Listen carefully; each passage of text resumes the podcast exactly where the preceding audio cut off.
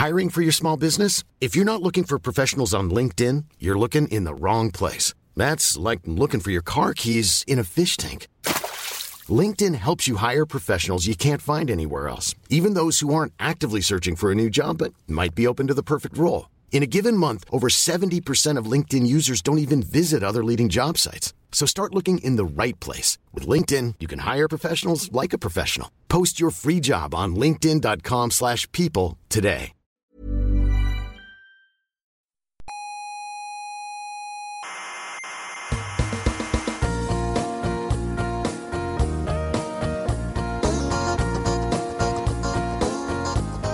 Aquí comienza Coffee Break, la tertulia semanal de la actualidad científica. Solventaréis hoy todas las dudas acerca del universo que se ha formulado la humanidad desde el principio de los tiempos. Ah, Pregunto. no, todas, todas, no. Oh, vaya tertulia.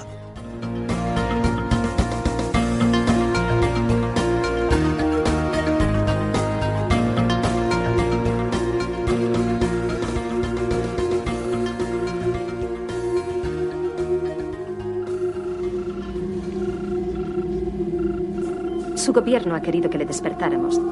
Dr. Arloff ha encontrado algunos datos extraños procedentes de Europa. Algo extraordinario ha ocurrido en Europa.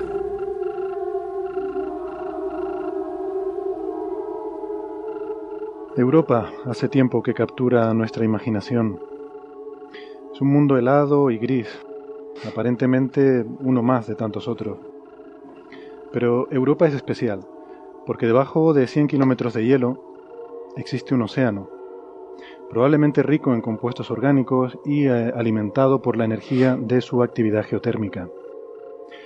Sospechamos que Europa oculta muchos misterios que mantiene sepultados bajo el hielo. Y quién sabe si, tal vez, incluso la presencia de extrañas formas de vida.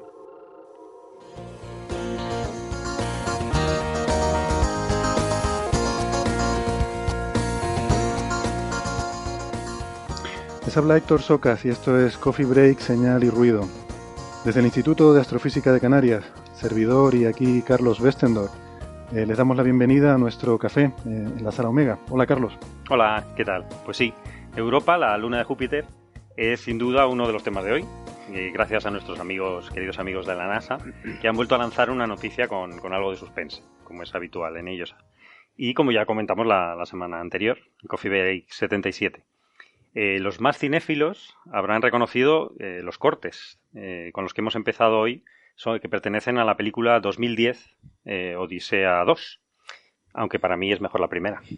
Porque que ya en 1968 ya hablaban de Júpiter, en, todo caso, y de, vida y de inteligencia, ¿no? Esta película es de 1984 y como se ve ya desde entonces Europa nos in- inspira intriga y fascinación. Eh, pero también vamos a hablar de muchas otras cosas, ¿no? Hoy tenemos un programa bastante cargadito y muy variado. Eh, hablaremos del universo, pero también vamos a hablar de quesos y de nutrición, de drogas y del nuevo supercohete de Elon Musk y bueno, qué sé yo, lo que surja. Si viven en Canarias, eh, tienen la suerte de que nos pueden escuchar por la radio tradicional, pero si no, no pasa nada, no se angustien porque también estamos en Internet, en iVoox y en Atunes, y les aconsejamos que se suscriban al programa para tenerlo siempre disponible en su móvil y así lo pueden escuchar pues, bueno, cuando estén muy aburridos. Toda la información la tienen, ya saben, en nuestra página web señalirruido.com. Escúchanos también en la radio, en las emisoras Icoden Daute, Radio El Día y Radio ECA. Muy bien, y aquí en la tertulia, eh, arroba pcoffeebreak, porque estamos intentando orientar a nuestras redes sociales, a Twitter en, ¿Alguna en particular? ¿Alguna en particular? Yo en mi La- caso la- la Twitter, te gusta. La buena, yo la. Facebook no, no soy partidario, de hecho soy contrario a Facebook, pero también les haremos caso si nos escriben a, a Podcast Coffee Break. Contamos co- eh, aquí a- con Andrés Asensio, Hola. a- arroba a Asensio, ¿Qué tal? investigador del una R final, ¿eh? Sí, sí. A, a Asensio R. Sí, sí. y con Julio Casto, también investigador del IAC. Sí, pero no tengo Twitter. ¿No tienes Twitter? ¿Me ¿Por voy? un Tema... No, No, me no, quedo, por favor, por favor. ¿Por un tema político o por...? te No, la verdad es que no, no, no tengo una opinión tan favorable ni de Facebook ni de Twitter. Bueno, de Twitter quizás es más neutra, pero tampoco he tenido la necesidad. Ahora, tengo Tienes grupos de 30 Telegram, de grupos de WhatsApp. O sea, estoy saturado de sociabilización digital. Eso suele pasar. ¿no? Y bueno, también le queremos, queremos presentar a una invitada nueva, y no es pa- solo para eh, luego usar el plural femenino genérico. Eh, se trata de Itaisa Marcelino, eh, arroba superwendo, super W-E-N-D-O, bienvenida, Gracias. eh, que está eh, a punto de convertirse en doctora Sí. en, en bioquímica, farmacia, ¿cómo, cómo es eso que, que hace? Bueno, ahora lo llaman ciencias de la salud, Ah, que nos une a todos. ¿Y te queda poquito para el doctorado? Sí, me quedan tres semanas para la defensa. Pues enhorabuena. Gracias. Muy bien, y bienvenida. Bueno, bueno, no, tendrá que defenderla. Sí. Lo, hará seguro que muy bien. Que, sí, sí, que falta la ceremonia esa de la defensa. que- Bueno, dicen que es lo fácil. Bueno, en astrofísica es lo Sí, fácil. sí, eso dicen. Dicen que es lo fácil. Es hoy, al menos. Luego te explicamos cómo, cómo va eso. Y los jamones que tienes que regalar, ya Bueno. lo sabes, ¿no? Bueno, pues nada, mucha suerte para Itaísa, aunque espero que nos volvamos a ver antes de, que tenga lugar esa defensa. Y en cualquier caso, si no, pues, pues nada, aquí estaremos, ya nos contarás cómo fue. Eh, entonces vamos a ir empezando. Hay algunas, algunas cosillas que quería mencionar. Por ejemplo, les hablamos eh, la semana pasada, eh, con motivo del décimo aniversario del lanzamiento del satélite Inode, que tanto cariño le tenemos, satélite japonés, que estábamos pensando hacer alguna cosilla un poco especial. Y bueno, lo seguimos pensando hacer, pero bueno, la cosa se nos ha retrasado un poquito. Han surgido algún imprevisto y nada, pues no se nos impacienten. Les pedimos que tengan un poquito de paciencia, que hare- haremos algo. Están muy liados, ¿no? En, en Japón, ¿no? En esas islas. Eh, Japón es que está muy lejos y tardan mucho en llegar los mensajes y tal, pero algo haremos, algo haremos, Bien, no se bien, preocupen. Bueno, ¿por dónde empezamos, Carlos? Que... Pues no sé, la noticia, ¿no? De, de la Sí. semana, o bueno, que la adelan- adelantábamos la semana pasada, ¿no? Lo de Europa, ¿no? El tema de Europa, ¿no? Que yo creo que sí, ¿no? Que... Y es noticia. Es noticia. Esa es la noticia. pregunta. Esa es la, esa es la primera pregunta. Eh, hombre, hay, hay, una, hay un punto más en la estadística. Realmente creo que era lo, lo que se había descubierto ya, se había visto en 2012. De hecho, dos, dos equipos eh, norteamericanos usando el Hubble en, en ultravioleta, creo, eh, estuvieron eh, observando la Luna, eh, Europa, cómo pasaba por delante de Júpiter. Y en el borde, en el, lo que se llama el limbo, Mm. eh, se pudo tuvieron una medida en el, en el ultravioleta, en el- lo que está trabajando el, el, Hubble, que en tierra no se, no se podría ver, eh, vieron una señal eh, proveniente de la posible ruptura del agua eh, por, por el efecto del campo magnético intensísimo que tiene, que tiene Júpiter sobre, sobre la Luna Europa, ¿no?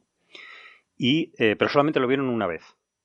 Lo vieron una vez Eso ocurrió en 2012. en 2012. La observación. Y fue publicado por un equipo y luego también fue confirmado, creo, por otro segundo equipo. También Sí, de usando hecho datos. fueron detecciones bastante, digamos, al límite, ¿no? Muy al límite, muy al límite. Sí, sí, sí. Esta Y- también, de hecho. Sí, Esta eso también. pasa que, claro, cuando son Claro. ya dos detecciones al límite, pues empiezas a poder... O sea, quizás por poner un poco en contexto, eh, a mí me gustaría empezar diciendo que es que Europa, o sea, realmente hay tanta expectación porque, Ujú. eh, o sea, Europa, en cuanto los astrofísicos les hablas de Europa, se nos ponen las orejas tiesas, ¿no? Porque es uno de esos, como decimos en la introducción, uno de esos sitios muy fascinantes porque es uno de los candidatos donde pensamos que puede haber vida, ¿no?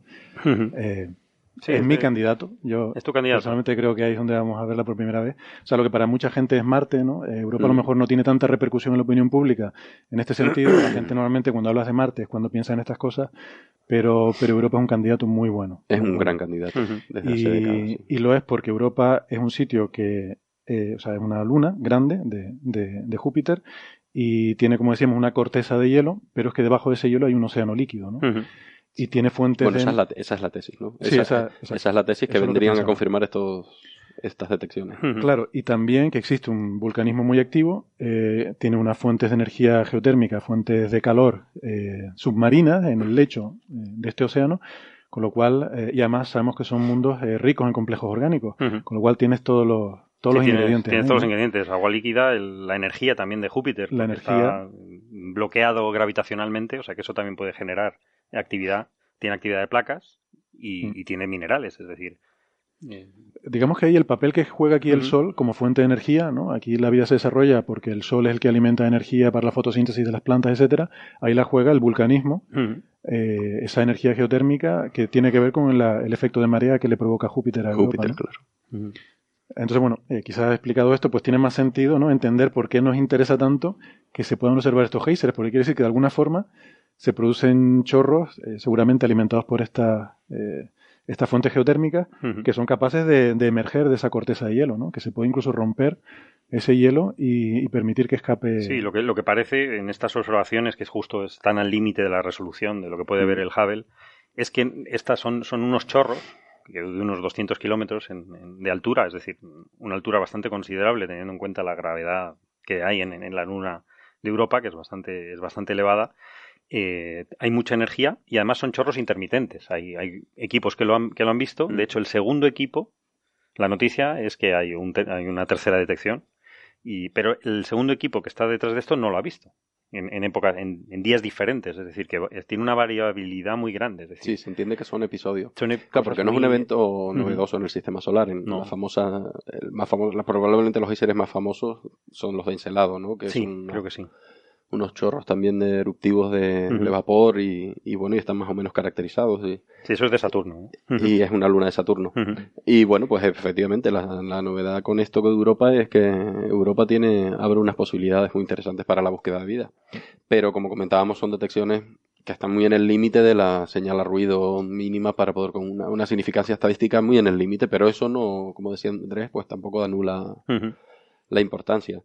Yo creo que está un poco en la línea de, o sea, la, la- la verdadera confirmación de este tipo de, de, la- de este tipo de géiseres, si existieran, incluso la caracterización va a venir con la sonda de Europa Clipper que están Ujú. buscando enviar desde la NASA y que está seriamente comprometida desde el punto de vista presupuestario. Sí. Entonces, sacar noticias eh, a tres meses de- o no sé cuánto quedan para las elecciones americanas Efectivamente. de esta, en esta línea, yo creo que porque la. NASA es muy habilidosa haciendo esto, yo creo que va un poco en la línea de, Yo de eso es lo que sugerí el, el episodio pasado, es que me parecía que viendo las dificultades que tiene la NASA para mantener esta misión de, de Claro. varios miles de millones de, de dólares, había que buscar algo, había que sacar algo.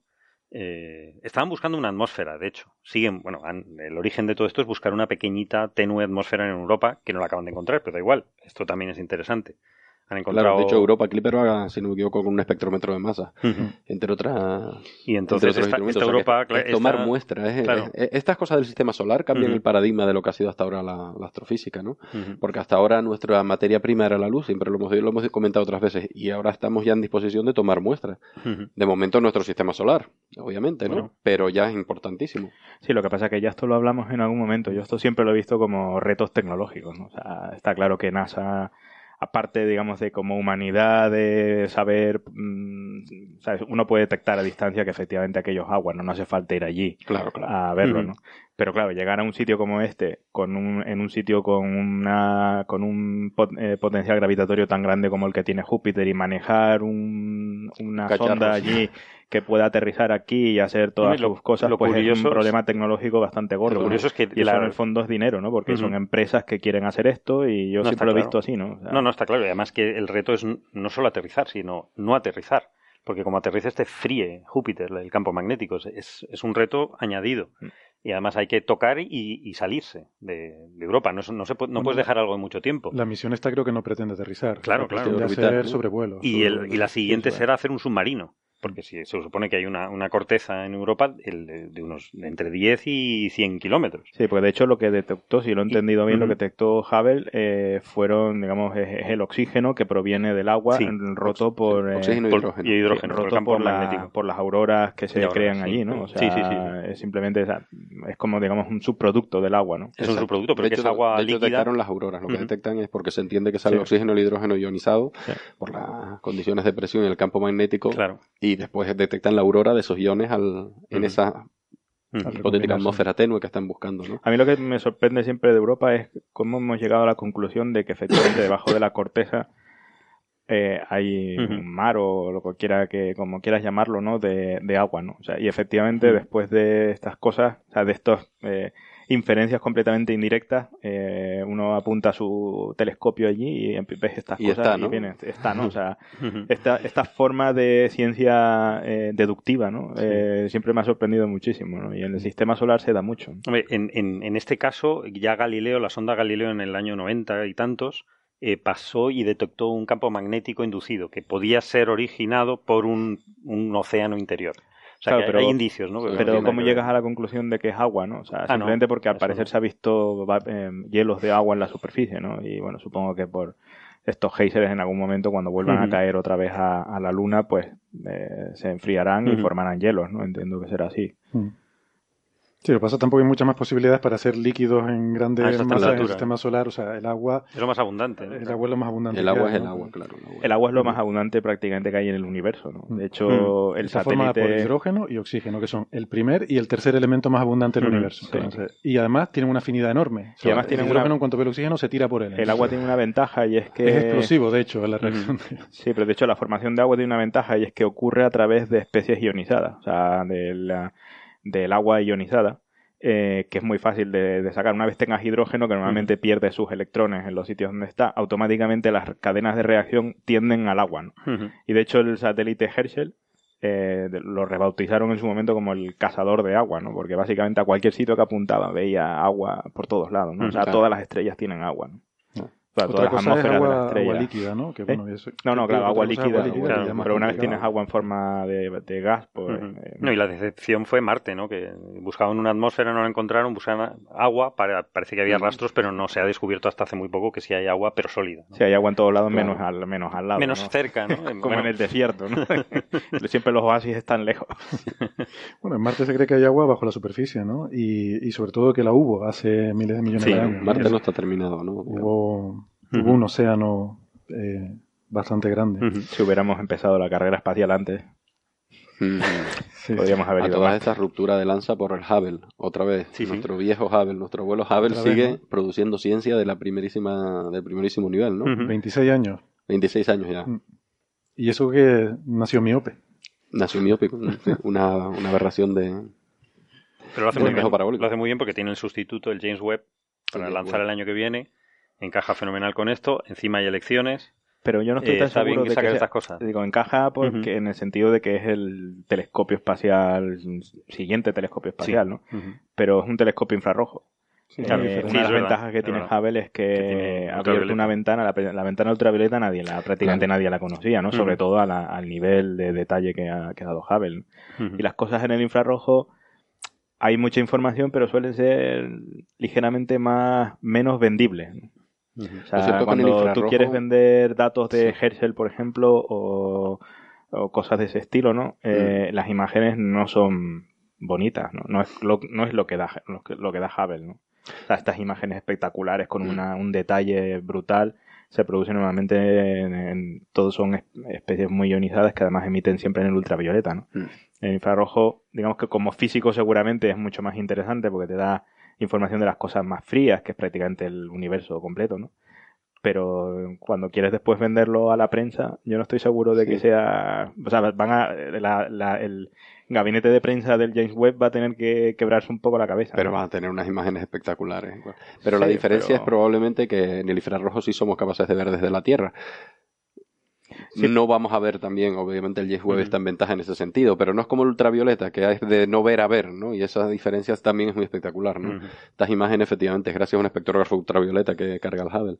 Y que la sonda Europa Clipper, por supuesto, incluirá, tiene uno también, ¿no? O sea que efectivamente el ultravioleta es una diferencia entre ver y no ver, mientras que en el infrarrojo igual Sí. puedes ver mejor. Y ver mejor no es tan espectacular como...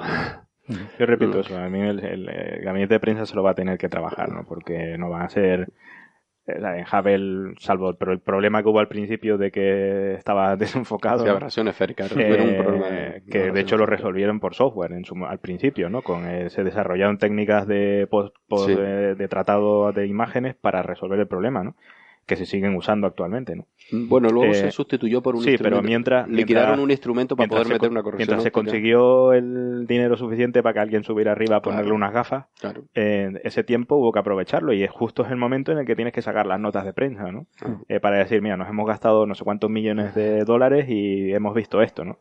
Y eso se crearon con técnicas de, de, de- de- de De software, trata- sí, sí, tratamiento de imagen. Con tratamiento de imagen. Y, y se sacaron esas imágenes y claro, todo el mundo se le cayó la mandíbula, ¿no? Y la, Yo no suerte, estoy- y la suerte es que el Hubble vivió en la época en la que existía el programa de lanzaderas espaciales, que ahora ya no existen. Claro. Eh, por eso se pudo ir y arreglarlo, ¿no? Se puede hacer una misión de una lanzadera espacial, un Mm. tío que subiera ahí y ponerle gafas. Y que se podía llegar hasta él, porque en el James Webb no se va a poder. Y se De puede hecho, en llegar, el, estaba en de hecho, en el Hubble se han sustituido los instrumentos prácticamente de la primera fase. Yo creo que no queda ninguno. Sí, Entre otros, las gafas han, han desaparecido. Las gafas, las gafas Sí, eran un sistema óptico para Mm. corregir esa aberración. Porque lo que hacen es que los instrumentos nuevos ya incorporan las gafas cada uno, ¿no? O sea, ya tienen su, una óptica, ya están, corrigen esa aberración esférica, que es una aberración realmente es la, la de más bajo orden, ¿no? Muy sencilla de corregir, pero claro, si te pilla ahí arriba en el espacio, pues es un- una faena y te has gastado una millonada. en Lo que lanzar dice aquello. Carlos, el James Webb va a estar, o sea, si no funciona... No, el James Webb, si no eh, funciona, es tirar el, ¿cuánto, cuánto Sí, era eso? no- 10 Pues si no funciona, dólares. El James. Webb está totalmente fuera de mano. Si no funciona, una de las cosas buenas es que probablemente haya gente devanándose los sesos en software de postprocesado Ah, para bueno, sí. intentar sacar... Sí. Suponiendo que vea algo, pero como eso va doblado, yo, yo siempre digo lo mismo, ya, sí, eso no se ha probado nunca, el, el telescopio va plegado Es un movidón, y, se, y despliega en órbita. sí, sí, O sea, si el- aquello falla, el origami ese falla y aquello se queda no se abre. Supongo que el japonés al que le preguntaron debe estar se esconderá debajo de una cueva para que no lo para que no lo Vamos, Se hace encuentre. el directamente. Sí, yo estaba viendo Bueno, desplegar las velas y era. Además, aparte que es muy lento, muy Es bonito, pero digo, es que lento, sí. cualquier pliegue, cualquier cosita se va. Tarda una semana, Tarda. creo, en desplegarse en, en completamente. Y luego va todo en un cohete enorme, o sea, es decir, que todo plegadito. O sea, que, va plegado porque no cabe en ningún lado. Claro, O sea, no claro. cabía en ningún cohete, ¿no? Bueno, vale, vamos, si quieren ir pasando de tema, si no tienen más comentarios sobre esto. Eh, y no sé, Carlos, eh, miramos lo de los, los premios Ig Nobel. Sí, podemos, ilusión, verlos. que han sido, se han fallado esta semana. Ujú. Y Yo sé, es uno de mis objetivos ¿eh? en la vida, conseguir un premio Ig Nobel. conseguir un premio Pues esta semana yo creo que hubiese sido bastante más fácil. Porque yo creo que el nivel está un poquito bajo, no es por nada. Bueno, Sí, hay algunos que son muy serios. ¿Por qué no Sí, empezamos de explicando hecho, me, sí, sí, parecen son los bastante premios- útiles algunos de estos premios. lo que son los premios Ig Nobel? hay, que, hay que sentarse a hacer un brainstorming para intentar- Para hacer un, un Ig Nobel, sí. Sí. Bueno, son la antesala de los Nobel. Los Nobel se van a empezar a dar la semana que viene. Y hay apuestas sobre los Nobel, no sé qué, pero los Nobel son muy aburridos. Son la Yo- antesala, pero la antítesis de alguna manera. O buscan ser un, no una No, antítesis. porque no, no es la, gracia de los. Ig Nobel es simplemente dar premios a investigaciones serias, que, pero que se mm, parecen que es algo un poquito absurdo, un poquito humorístico, que se Claro. presentan de, de forma simpática, por decirlo de alguna forma, pero que tiene un trasfondo, un trasfondo serio. Lo que O sea, pasa es que tienen está que ser investigaciones serias, pero que, Sí. que son Y graciosas, rigurosas, ¿no? además. Y O sea, son rigurosas. investigaciones científicas en todo útiles y Pero que caso. son Pero graciosas, de cuestionable utilidad o, o directamente graciosas o, O pueden ser muy absurdas, útiles, pueden ¿no? ser muy Incluso, también, hombre, normalmente el que la hace, si alguien se la financió, pudo engañar a alguien para, para convencerlo de la utilidad. Pero, pero yo no sé si vieron la, la ceremonia. eh, están, no sé, se ponían gorros en la cabeza, salían muchos premios Sí, Nobel. esa es famosa, ¿no? La ceremonia. Sí, debe ser bastante divertida, tiran aviones de papel. Me pareció demasiado humorístico. O sea, me hubiese hecho más gracia haberlo hecho en serio y donde el humor hubiese tardado en salir, ¿no? No desde el principio eh, estaban hablando, haciendo óperas sobre el, el segundo este del 2016 para cuadrar el año. Estaba todo un poco, no sé, y a lo mejor soy yo, ¿eh? que estoy mayor y no, no me hagan caso. Pero Esto- me pareció un poquito más flojo este año. Los premios los, los otorga eh, una, una publicación científica que se llama, ¿cómo era? Annals of Improbable Research. Improbable ¿no? Research, Eh, sí, de los investigación anales de improbable. las investigaciones improbables. Y, y justamente es una revista que se dedica a esto, a publicar resultados científicos, pues no sé, eh, un poco curiosos, ¿no? Extraños, eh, pero resultados científicos. Como los efectos en la vida sexual de las ratas por Ujú. llevar pantalones de poliéster, algodón o lana. No, y luego- uno de los que se dieron Y este luego lo año. llevó- pero luego lo llevó a cabo en varones humanos. Claro, y después... Claro. Porque las ratas no son extrapolables, ¿no? O sea, lo de vestir ratas con pantalón puede tener mucha gracia, pero es muy poco útil, ¿no? Digo, pienso. No, pero es un modelo animal, como cualquier otra investigación, me imagino Ajá. yo. Y además, los Sí, pero- testículos son externos exactamente igual que en humanos. Eso sí. ¿Cómo, ¿Pero cómo se reproducen las ratas con el pantalón puesto? ¿O, o es No, que tiene, la rata no, tiene yo- que averiguar cómo quitárselo? No, yo lo que imagino que será la, lo que evaluaban era la fertilidad. Sí. Porque como, claro, con los pantalones, ahora, bueno, seguro que lo han oído, que ahora la fertilidad ha disminuido en los hombres porque se cree que los pantalones de vaqueros, al quedar muy ajustados, aumentan mucho la temperatura eh, de los testículos y no se genera el esperma de calidad. Ya no hay tanto heavy que lleven los pantalones apretados Ya, como los para hacer experimentos. de ¿eh? ¿no? Se van extinguiendo por selección. Se van a extinguir, claro, un darwinismo Oye, salvaje. ¿por, por qué no vamos alrededor de la mesa y que cada uno diga cuál es el que más le gustó? Y, y vemos y luego discutimos por qué. Sí. Por ejemplo, Itaiza, tú. Que ¿cuál nos, lo tu vamos, nos los vamos a robar. Es A igual. Eso. Eh, a mí el que más me ha gustado ha sido el de, el de los japoneses. El de que las cosas se perciben diferente cuando las miras entre las piernas. Cuando Ah. las miras, cuando te agachas y las miras a través de tus piernas. Vale, A mí ese me ha encantado. ahora lo explicamos. Julio, ¿cuál es el tuyo? Pues yo el que lo comentábamos al principio, yo sí se lo voy a quitar a alguno de ustedes. El de la paz es muy interesante, porque Es es, el- es un es estudio que se titula también. sobre la recepción y detección de idioteces pseudoprofundas, aunque realmente idioteces está traducido un poco benévolamente, Sí, porque sí. de mierdas pip, Ahora, vale, pseudoprofundas, ¿no? Y es eso está publicado. también. Ahora lo hablamos. Andrés, ¿cuál es el tuyo? A mí me resultó curioso el de física, que era, eh, porque yo en el verano, el verano no soporto a las moscas, ¿no? Y, y es por descubrir por qué los caballos de pelo blanco tienen mayor resistencia a los tábanos y por qué las libelos se sienten fatalmente atraídas por las lápidas negras. O sea, es bueno que me esté poniendo, volviendo canoso porque a lo mejor las moscas las resisto mejor. ¿Y tú, Carlos? Pues a mí creo que es el de psicología, que era eh, por preguntar a mil mentirosos cuán a menudo mienten y por decidir si creerse sus respuestas. Vale, Esa es la presentación humorística, el estudio es muy serio, vamos. vale. Sí, son todos estudios serios, ¿eh? Bueno, el, el de- que tú decías de la paz está un poco hecho en broma. Bueno, no, pero bueno, No, son no, no. estudios que, aún, digamos, siguiendo el método científico, ¿no? Pero son, creo no que está escrito para ganar este premio. Sí, Me, da, me da a mí la impresión. puede ser. Sí. Porque Yo- la última creo- frase es la, la idea del premio. Yo creo que no. Vamos a, pero vamos a ir Sí, uno, sí. uno por uno. Venga, por ejemplo, eh, venga, pues Itaiza, el tema de, de los ratones. Eh, entonces nos comentabas que se trata de ver si al llevar pantalones apretados eso mm, de alguna forma afecta la fertilidad de las ratas. Yo imagino que sí, que De irían... los ratones, perdón. Bueno, da, lo mismo da. Da igual, yo me imagino que es eso, evaluarán si realmente se ve afectado, aunque no creo que, que lo- los ratones y las ratas tengan los problemas de fertilidad que existe hoy en día en el ser humano, pero bueno, un poco evaluarán eso, si Mm. influye la temperatura con los distintos tipos de, de ropa.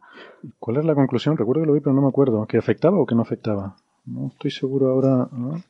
Yo por si acaso llevo sopa- ropa suelta. eh, Sí, la verdad es que lo, lo, lo voy, a- lo voy a mirar porque cuenta. No lo sé, porque es un premio póstumo. Yo creo que la persona ya no... Aquí se, aquí te permiten. Aquí se permite, no como los Ahmed Nobel. Shafik. Ah, bueno, claro, es verdad, porque te puedes morir, pero te puedes Ahmed morir en el experimento, ¿no? Que esto además de seguro que te da puntos, ¿no?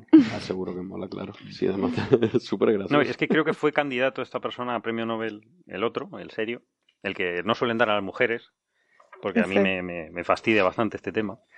Y porque este año hay, hay dos mujeres muy importantes de candidatas, que son las de CRISPR, de Cas9. O sea, el- y no me quiero emocionar porque, en fin, Tiene muchas papeletas. ¿eh? tienen muchísimas papeletas y espero que se lo den, porque si no hay que, hacer- hay que armar algo. Ah, Pero el bueno, CRISPR es gordo. el CRISPR es muy gordo. De todas maneras, a mí de Cuidado. estos premios me parece increíble que ninguno haya nombrado el de Volkswagen. Ah, ese es bueno. Sí. Sí, sí. Sí, Pero es que a mí me parece que estaba desierto, entonces no sabían qué hacer y vamos a hacer la broma. Va- Sí, yo vamos a creo que ese es de broma. ese- es una el crítica. premio de, de química Sí. se le da a Volkswagen por eh, su forma creativa de resolver el problema de las emisiones en, en sus Claro. los coches que fabrican. ¿no? Claro, Eh, pero ese, ese no es el equivalente Ese- a los demás, no es un estudio. Ese no es un estudio una serio. crítica, sí, pero... Sino que es una No. crítica Sí, de abierta. hecho, Bueno, Volkswagen ha que dárselo estudiado, es Volkswagen el- ha estudiado cómo reducir las emisiones. Bueno, no deja de ser Pero un estudio. las Seguro- pruebas. Seguro, que, seguro que hay informes que obviamente serían confidenciales eh, acerca de cómo nos las ingeniamos para pasar Bueno, las pruebas. o es sea, solo las pruebas, pero lo único que tendrían que hacer, a todo empieza por un primer paso, ¿no? O sea, lo haces en las pruebas y después lo extiendes al resto del Claro, pero no, no han seguido el método científico, es simplemente No, un no, engaño. es una tontería. Claro, ¿no? pero a mí me parece genial que este tipo de pruebas, que, de, de premios que cada año tienen como más seguidores, que cada año pues tienen más ojos puestas encima, se aprovechen para hacer una crítica Bien. que tenemos, que, que deberíamos de hacer y dar una alarma, decir, oye, mira que esta gente mira lo que hace.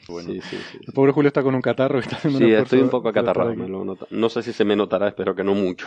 No Algo mucho, sí, no seguro que Ahora sí. te ponemos el filtro de quitar sí, catarro. Sí, el filtro. Y como decía yo antes, el filtro de decir cosas serias también lo puedes aplicar. Este, este es un artículo que se publica en un, en un journal serio. Lo que pasa que es un serio que sobre cosas de judgment and decision making, ¿no? O sea, de toma de decisiones Ujú. y bueno, en fin, son cosas que nos quedan un poco lejos a los que hacemos ciencia, pero eh, para la gente de, hay otras ramas del conocimiento humano. Todo es ciencia, los que hacemos ciencia. Bueno, Yo te voy a decir, yo me estaba lenguaje. empezando a ofender Cuidado con esto de los que hacemos ciencia, lenguaje. digo, bueno. Bueno, no, es Te porque... están incluyendo a ti. Bueno, pero yo hago cosas de toma de decisiones y cosas así Claro, o también. sea, te- Pero el desarrollo de. Sí. el desarrollo de experimentos, por Mm. ejemplo, eh, Sí, el- usan teorías bayesianas para desar- para o sea, hacen un experimento y necesitas mejorar alguna cosa y pues, te usas toda, toda esta Claro, o maquinaria. sea, para- esto, esto es un experimento científico, ¿no? La Sí. idea es... Ciencia se- es el método realmente. se pretende estudiar, eh, eh, o sea, el determinar el perfil de- del, del individuo que, eh, digamos que al que le impresionan estas eh, idioteces pseudo profundas, ¿no? Y hacemos el matiz de que efectivamente usan la palabra en inglés bullshit. Eh, hay un Sí. tema aquí con la traducción que es importante, porque Sí. es mucho más fuerte Es más fuerte, que decir idioteces, ¿no? Sí, idioteces. Bullshit literalmente pues, sería como decir caca de la vaca, ¿no? O, Sí, o del lo toro, dije yo este caso, antes, ¿no? así. Sí, mierdas como pianos, vamos. Pero Sí, en que inglés, entendamos. claro, es una forma de decir esto es una mentira grosera. Una mentira grosera se dice Sí, es verdad que en inglés no suena probablemente tan brusco como en español, pero es más brusco que idiotez. Es más brusco y es estupidez. es- bueno, no sé. Sí, sí. O sea, es una mentira muy grosera y poco menos que hay que ser tonto para creérsela, ¿no? Entonces, esto hace referencia a estas frases que vemos mucho compartidas en redes sociales y, que, y que suenan ¿no? Eh, a algo rimbombante, pero que en realidad si lo- uno lo piensa un poco realmente no está diciendo nada. Con un PowerPoint, con musiquita Sí, una foto. sobre un atardecer. Sí. de esa- Bueno, hay muchas de Einstein que son falsas. Bueno, de Einstein, Einstein es, es Ese es el clásico. Exactamente. o sea, De hecho, yo creo eh, idiota ha perdido en, en español, ha perdido realmente su significado real, ¿no? Idiota, ¿no? Sí, la palabra idiota. idiota. es alguien realmente co- corto de entendimiento, ¿no? O sea, Sí, sí, y sí. son justamente... Son idioteces. Pues el, el estudio va sobre esto, ¿no? No sé si Julio lo has leído. Y No, yo lo, lo sé nada más, pero antes me lo, está- lo estábamos Sí. comentando. Carlos sí le, lo estuvo leyendo. Ujú. Sí, es simplemente. Pero bueno, venía de... que, que hicieron pruebas. Lo que pasa es que el artículo, ya que tiene una palabra malsonante y que la está repitiendo Sí, continuamente, sí, ya sí, te da un poco la intención del final. ¿no? Claro. Entonces, eh, sí han hecho el estudio serio, es decir, han, mon- han montado frases, algunas de ellas no tienen ningún sentido, pero están montadas para que parezcan que sean profundas. Y han, han cogido una muestra de gente, que no sé cuántas eran, unos cuantos, y les han ido mostrando estas frases y diciéndole a ver si percibían profundidad en, el, en la frase o no. Cogían también frases de internet, de Twitter, de, de gente que es muy conocida por, por, por decir cosas eh, aparentemente profundas y que no significan nada, ¿no? Claro. Y lo aplican El, clásico es Chopra. De hecho, esto lo mencionamos Sí, cuando salió. Yo no quería decirlo por, porque Sí, ahora va a arder Twitter y ya. Lo digo yo. Venga. Que se metan conmigo. Esto una vez en un coffee break hace algún tiempo lo mencionamos porque verdad. claro, el artículo salió hace tiempo. Ahora le han dado el premio Ig Nobel, ¿no? Pero el estudio salió hace tiempo y, Mm. y aquí lo mencionamos. Y nos reíamos con Chopra, que es un poco el rey de. O sea, en español a lo mejor es Paulo Coelho, ¿no? Paulo el que Coelho, asociamos el siempre clásico con estas cosas. Pero por ahí en el mundo angloparlante, que es la mayoría en internet, es Chopra, eh, que es un señor, bueno, si lo han visto, que además suele hablar de cosas cuánticas, pero en el sentido cuántico este de absurdeces, ¿no? De, de- Del alma. del Del alma cuántico del cuántica, alma. Sí, estas cosas. ¿no? Un señor con gafas de diamante que dice muchas tonterías. Si eso de las gafas, de ponérselas al revés y de diamante, no en... Eso siempre muy da raro, serio, ¿eh? Siempre da mucho, mucha prestancia. Y es un poco el rey de estas cosas, ¿no? Y tiene toda una legión de seguidores tremenda. Y esto lo mencionamos y, y alguien se ofendió y nos puso un comentario que por favor no nos metamos con Chopra, que es un gran pensador. Pues bueno, es el, es el, Sí, el paradigma el de este tipo de de- frases. de esto, ¿no? Sí. Y También entonces- se mezcla un efecto bueno, que es lo de las verdades de autoridad, ¿no? Porque ahí también ocurre, es muy de internet y es esto mismo, ¿no? Cualquier chorrada se la adjudicas a Einstein Ujú. y ya... Y también tenemos, Claro. nos sesgamos automáticamente y, y pensamos que no es una tontería, que pensamos que no es un bullshit Ujú. eh, semiprofundo, Sí, ¿no? son- Pensamos- eran 198 participantes eh, diferentes. O sea, está hecho en Está serio. el estudio está muestra, hecho sí, seriamente. Con... Una buena muestra, para un una buena muestra. psicológico. Es que la gente suele ser bastante poco, o sea, digamos, pensarse poco las cosas, ¿no? O sea, no, no, no, no lo digo, o sea, no, no, no quiero ser hiriente ni nada, ¿no? Pero es sorprendente Que la nadie se cantidad dé por de gente. aludido. No, es sorprendente la cantidad de No, gente. no que- nuestros oyentes. No nuestros oyentes, por supuesto. Oyentes. no, no, pero gente muy o sea, crítica. O sea, justo o sea, me, sorprende, ¿no? Lo poco que la gente analiza las cosas que le dice otra gente, ¿no? Sí. Sí, claro. No, y la falacia de Eh, autoridad, ¿no? Tú cuando ves sí, una frase que no- cualquiera atribuida a alguien que con autoridad científica, moral, lo que sea, a Einstein, Sí, Pues- pero no, pues será verdad. no solo me Claro. refiero a eso, ¿no? Sino me refiero incluso a mm, alguien que se cree completamente, digamos, una afirmación que lee en algún lado y solo hace falta, digamos, tocarlo un poco para que piense ligeramente y automáticamente llega a la conclusión de que, de que lo que le han dicho es, es mentira, ¿no? Sí. Entonces, ¿cómo es posible que en el primer momento no lo hiciera, ¿no? O sea, Mm. eh, las cosas entran directamente por las orejas y van directamente al cerebro, ¿no? Y, y, Y se, almacinan. Y simplemente hace falta decirle, pero ¿tú crees que es total? Y entonces empieza, ah, pues no, a lo mejor tal, y llegan a la conclusión de que lo que le han dicho es mentira, ¿no? Entonces me sorprende que ese Mm. sistema de, de, fil- de filtrado no esté activo eh, por defecto en la gente, ¿no? Sí, o lleva mucha no se- energía. o No sea, se trata ni siquiera de que sea mentira, sino de que realmente o sea, la- que- la frase sí. no significa nada, ¿no? O sea, Sí, sí. estamos hablando de frases como... eh, Sí, había una aquí. Dice, el significado oculto transforma la inigualable belleza abstracta. ¿Ves? Pues eso. No quiere decir absolutamente nada. Es pero la gente decía, qué correcta, profundo. es gramaticalmente No, y está, y está puesta correcta. como para significar algo. No dice nada.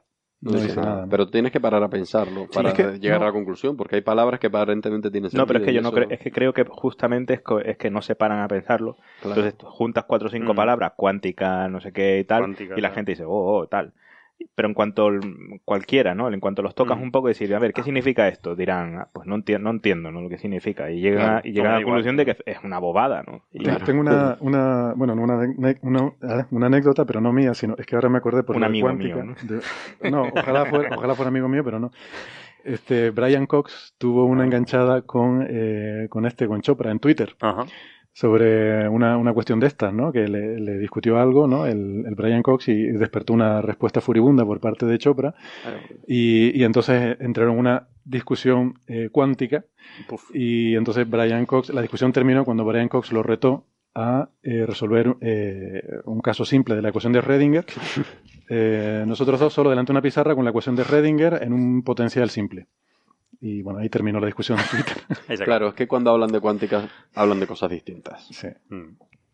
Claro, tu cuántico no es, lo mi- no es mi cuántico. Claro, claro. o sea, una palabra que suena muy bien y que se, ha- que se han apropiado en determinados sectores del magufismo vario, Pero yo, variopinto, vamos. ahora que lo dice, yo entiendo que Brian Cox ahí es un poco criterio de autoridad, ¿no? Pero ese es justo el problema que, se, que tienen los científicos que, por ejemplo, van a programas de pseudociencia, ¿no? Y tal, que eh, como en ciencia las cosas... eh, o sea, se, se, se- se intentan falsificar y si no se falsifican son, digamos, son la verdad. Eh, pues claro, uno va con esa verdad a, a una, digamos, un- a una gente que, que no los maneja de la misma forma y puedes quedar como un poco pedante, ¿no? O sea, Mm, sí, en una situación, o sea, la mayoría de seguidores de Chopra ha visto esta historia de Brian Cox y claramente ¿ves? es un pedante, ¿no? Es un pedante, Brian Cox, pero, pero claro, es que no llevan esa mentalidad de que nosotros, de que los científicos en algunas cosas que son imposibles de, de- de contraprobar, de, falsear, falsi- claro. de falsificar, eh, son la verdad. O sea, si no, si no hay nadie que pueda eh, ir Si en no la puedes haciendo- rebatir, tienes que aceptarla. Es así. entonces, eh, es el problema que tienen en, en muchos programas los, los científicos, ¿no? Que van, a- van y de hecho lo oyes en comentarios. Nah, mira tú el bobo este, ¿no? Que viene aquí a como si tuviera la verdad absoluta, ¿no? Pues en algunos casos sí que es, ¿no? Mientras no se demuestre lo contrario. Claro. claro. Y cuando se demuestre, pues se cambia la opinión. cambia. y está, que- pasa continuamente. Y ya luego comentaremos casos, ¿no? En Ujú. los que hemos ido cambiando la opinión que nos vamos formando de las Claro. cosas. Es normal, la ciencia evoluciona. Eh, bueno, para terminar con este tema, para mí lo más importante del estudio este es la conclusión. Sí. Que básicamente encuentran que las personas que son más influenciables por estas eh, pseudo estupideces, o estupideces pseudo profundas, Ujú. Son gente, no sorprendentemente, con una eh, capacidad inferior a la media de inteligencia verbal eh, e inteligencia matemática, sino también, y esto me sorprendió más, son gente más propensa a, a ideario conspira- conspirativo. Eh, Conspiranoico, sí. conspiranoico, lo cual explica que cuando nos vienen por las redes sociales, porque pues, esto nos llega continuamente, ¿no? Pues es más o menos el mismo tipo de círculo, ¿no? Del que te vienen las teorías de la conspiración, de las que te vienen las frases de Chopra, y también eh, de- el- el perfil también eh, encaja con individuos que tienen eh, creencias fuertes, o bien religiosas o bien paranormales. Y esto me resulta curioso también porque mm, me parece interesante, esto no es de este estudio, sino de otro que vi una vez, Es curioso que la gente, o sea, hay gente que tiene ideas eh, religiosas muy profundas y gente que tiene eh, o sea, creencias paranormales, pero son dos- conjuntos completamente disjuntos. O sea, o tienes lo uno o tienes lo otro. Eh, o sea, hay mucha que- gente que... le dice, "Pues, Dios lo creó todo y hay un tío que resucitó el tercer día y dices, ah, qué disparate, ¿cómo va a hacer eso? Pero después le dice, no, la telepatía, oh, sí, sí, sí, eso sí. Pero yo creo que es obvio, ¿no? O sea, hay gente que no... o sea, la religión y la pseudociencia y toda esta historia eh, se crearon para resolver problemas a la gente, ¿no? Y entre ellos es, pues, resolverte cosas que no, a los que no tienes acceso, ¿no? O sea, tú no tienes a lo mejor la inteligencia para poder entender el tamaño del universo, digamos, ¿no? Por ejemplo, ¿no? En, uno, en estos casos, ¿no? Entonces, una vez te lo resuelve Dios, no necesitas otra, un extraterrestre o Pero- un pero algo, que por ejemplo- que, que sean mecanismos distintos. O sea, yo pensaría que... O sea, puede haber cierto solapamiento. perfil, tú ¿no? piensas en, exacto, tú piensas en científicos y gente con fe religiosa. Y son dos conjuntos que solapan. O sea, hay, hay científicos que son ateos, hay científicos que son creyentes, hay Mm, gente sí, sí. que. Pero es que no tiene nada que ver. no- realmente la fe y la ciencia son cosas diferentes, resuelven problemas diferentes. Resuelven problemas diferentes. Pero han estado reñidas históricamente, siempre. Bueno. O sea, la iglesia siempre ha renegado de la ciencia. Pero porque De- uno se mete en el campo de otro, pero realmente eh, uno es el Claro. cómo pasan las cosas y el otro es el por qué. Es que son cosas diferentes. Claro, pero siempre han como renegado, como la iglesia... mm, Yo creo porque ha habido un fundamentalismo, ¿no? No, O sea, y también yo- es un terreno pantanoso, Sí, porque sí, sí, yo siempre he opinado que la iglesia prefiere que no pienses. Claro, bueno, aquí ya estamos Entonces- hablando de iglesias, ¿no? Es que si Sí, hablamos, iglesia si hablamos no es lo de mismo que iglesia Si religión. hablamos incluso de religión, Claro. eh, es que eso, este digamos que si hablamos de religión estamos hablando ya de un constructo social y por lo tanto está sesgado de todas las cuestiones que nos afectan como sociedad. No, es mejor hablar de fe, yo creo. es la religiosidad, la religiosidad digamos que es más inherente al individuo. La espiritualidad, por y así la decirlo, si espiritualidad o la sí. religiosidad, el sentimiento, o sea, el poder convivir con preguntas que no puedes resolver, que Exacto, es algo sí, que sí, o sea, naturaleza es nos lo que tiene- dice Carlos, ¿no? sí. O sea, a mí la, Eso la- es la fe, por ejemplo, a lo mejor a una persona le puede resolver eh, entender por qué se va, por qué se muere la gente que hay alrededor O suya, ¿no? aliviarse ante cosas así, exacto, ¿no? O sea, aliviarse pues bueno, sí. mira, se lo ha llevado Dios y no sé qué, pues muy bien, te ha resuelto a ti el problema, me parece perfecto, ¿no? Pero darle forma, darle un constructo, hacer un constructo alrededor de esas religiosidades individuales, de esas fes individuales, y darle forma y construir un Dios y darle una forma, Sí, eso- establecer unas normas, establecer una ética, eso es la religión. Establecer Un de y eso lo hace, eso solo puede existir en sociedad. Establecer una empresa. Y, autoridad. como, exactamente, Claro. y como ente social está, se presta a cualquier tipo de comportamiento social, por ejemplo, organizarse, financiarse y, y establecer cadenas de poder, ¿no? Claro. Y la entonces, separación- evidentemente, si además estás estableciendo cadenas de poder, de poder y de financiación que se basan en la parte moral de las personas, por lo tanto es importante que no piensen mucho en ello, porque Pero- pero volvamos y- al y se establecen estos mecanismos que, que- Eh, esa, separación ¿no? que dices tú entre, ¿no? entre uno y otro, yo creo que o sea, las cosas solo pueden tener una explicación, ¿no? Entonces, si tú eres religioso, eh, una vez te lo explica la- tu fe o, o lo que sea, no necesitas otra explicación, ¿no? Y en cuanto haya, pues hay una guerra civil entre ellas hasta que gane una, ¿no? Pero a eso es lo que voy. O sea, hay científicos, incluso eh, algunos muy, muy importantes, muy Sí. prominentes, en los que convive una fe religiosa y o sea, hay un deseo de conocimiento científico y, y son capaces de, de compatibilizar esas dos cosas. Sí. Pero sin embargo, no, o sea, no, no hay gente que tenga una fe religiosa profunda y, y crea, por ejemplo, eh, yo que sé, los ovnis de, de Roswell, de, de- Es un poco incompatible, sí. de tal, Están, o- están pisando o el de mismo espiritualidad New Age, ¿no? De, Pero porque intentan son- explicar la misma Intenta cosa. explicar lo mismo. Intenta explicar la misma cosa Sí, sí, realmente. intentan o sea, explicar lo cosas paranormal- inexplicables, ¿no? habría ahí Ya. como sí, no sé, a mí me llama hay la atención cosmólogos, hay, hay cosmólogos famosos que son religiosos, ¿no? Y de hecho, eh, digamos, la cosmología toca un poco, es donde, digamos, la parte de fe y de, y de ciencia podrían tocarse, Se ¿no? Porque, porque explican, o sea, de dónde ve- venimos, ¿no? No, pues siempre donde está el límite del conocimiento, claro, tú pones a Dios a- detrás. Claro, sí, vale, o sea, bueno, pero eso, te si lo, el tú lo conocimiento llega separas. hasta aquí, pues detrás pones a Dios, no Lo tienes ningún separas, problema. Y si llegas un poco más lejos, alejas a Dios un poco más. Exactamente, Sí. exactamente. Sí, siempre lo puedes poner ah, Siempre puede ir más lejos, ¿no? más Es allá del horizonte, ¿no? ¿Y Siempre quién creó esto? Pues Hombre, como es lo que llamas un caso paradigmático, Sí. como estamos hablando otro día, con Einstein, que era profundamente religioso, Lem- Lemaitre, que es el, el padre de la cosmología moderna, era un cura. Era un cura, era sí. un cura, Eh, jesuita, claro. También hay dentro de la organización de la iglesia distintas órdenes, algunas más proclives a aceptar. O sea, eso te indica eso que esa convivencia es posible, ¿no? Ahora no, no conozco a nadie, y lo vi en un artículo, que efectivamente, ¿no? Hay una separación muy nítida entre eh, creencias paranormales o supersticiones incluso, y eso, y creencias religiosas. Bueno, no sé. Eh, Eso a mí- a mí es me para otro estudio, yo eso y creo, que... Sí, no, no es de aquí. Es que Claro, a lo mejor ese es el. eh, podemos mm, profundizar en eso para el Ig Nobel. Sí. Carlos, Está mal, se, está se mal. me, se me está dando muy mal esto de llevar eh, un Nada, poco nada. los temas. Eh, ¿Qué más? Sácanos de aquí porque... No, no, no hicimos más de No, Ig Nobel o qué. Eject, eject. Eject. no, bueno, Seguimos. no, bueno, los Nobel son la partida de la semana que viene y Yo voy a mantener mi teléfono, no me llaméis por mantengan el teléfono abierto. Ay, del Ig Nobel no me has hablado del de rascarse, que ese es muy curioso. El Que de comenta alguien rascarse. rápidamente, Itaísa, el de rascarse es muy bueno, de medicina, ¿no? Sí, ese, bueno, ese ya, a mí también me pareció ese bastante serio. De lo que hablan es un poco en que dice que si te pica algo del lado izquierdo de tu cuerpo y te rascas el lado derecho mirándote a un espejo, se te quita el picor. Eso es increíble. Bueno, eso, eso tiene mucho que ver con que si neuronas espejo, que si lo que tú ves y lo que tú sientes, cómo engancha en el cerebro, quién es más O sea, listo de el los picor dos. realmente es algo del Es una- cerebro, es, una, Es un, es un reflejo nervioso. es un reflejo nervioso, pero Sí. no sé. Yo es que tengo aquí el artículo y me hace, me hace mucha gracia, ¿no? Porque, bueno, hay, una frase que a ver si me la explicas, porque esto sí que es una frase pseudo profunda de estas, creo yo. Dice, a ver si lo traduzco bien.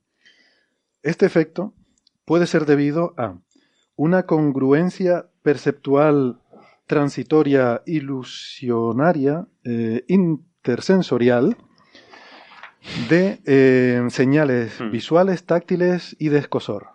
Y hasta aquí el programa de hoy.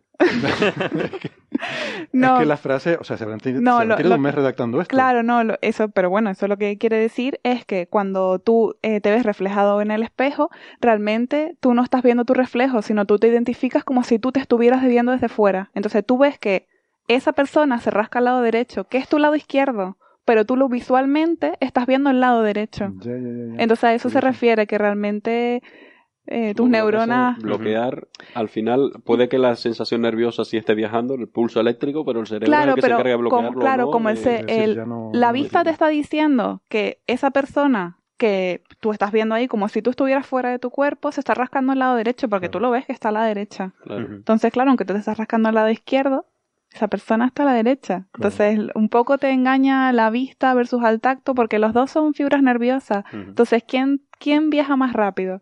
Mm. ¿Sabes qué nervio Y- llega primero? Y el picor, una cosa siempre me he preguntado, yo no sé si esto se sabe o no, pero eh, ¿por qué nos pican las cosas? A veces he pensado si es porque a lo mejor para quitarnos insectos de encima, ¿no? Nuestros antepasados... eh, Yo quería pensar que es para que hagamos circular la sangre por ahí de algún, al rascarnos, pero no sé muy. Eso me lo, me lo he inventado yo.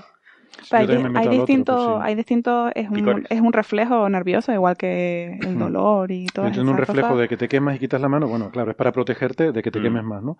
Pero un reflejo de que me pica y me rasco. no le veo Cuando mucho- tú te rascas, lo que haces es que la zona se, se pone roja y se inflama y atraes toda la sangre. Entonces, cuando tú atraes sangre a un sitio, lo que estás, arra- lo que estás atrayendo no son glóbulos rojos en sí, sino toda la química que arrastra esa sangre. O sea, es una eso- forma de estimular circulación. Yo creo que sí. Y de que va por- defensas, por ejemplo, ¿no? De va por ahí. las defensas también, Mm. supongo, ¿no? Sí, es todo parte de, Sí, pero a veces de que te eso. picas y es peor.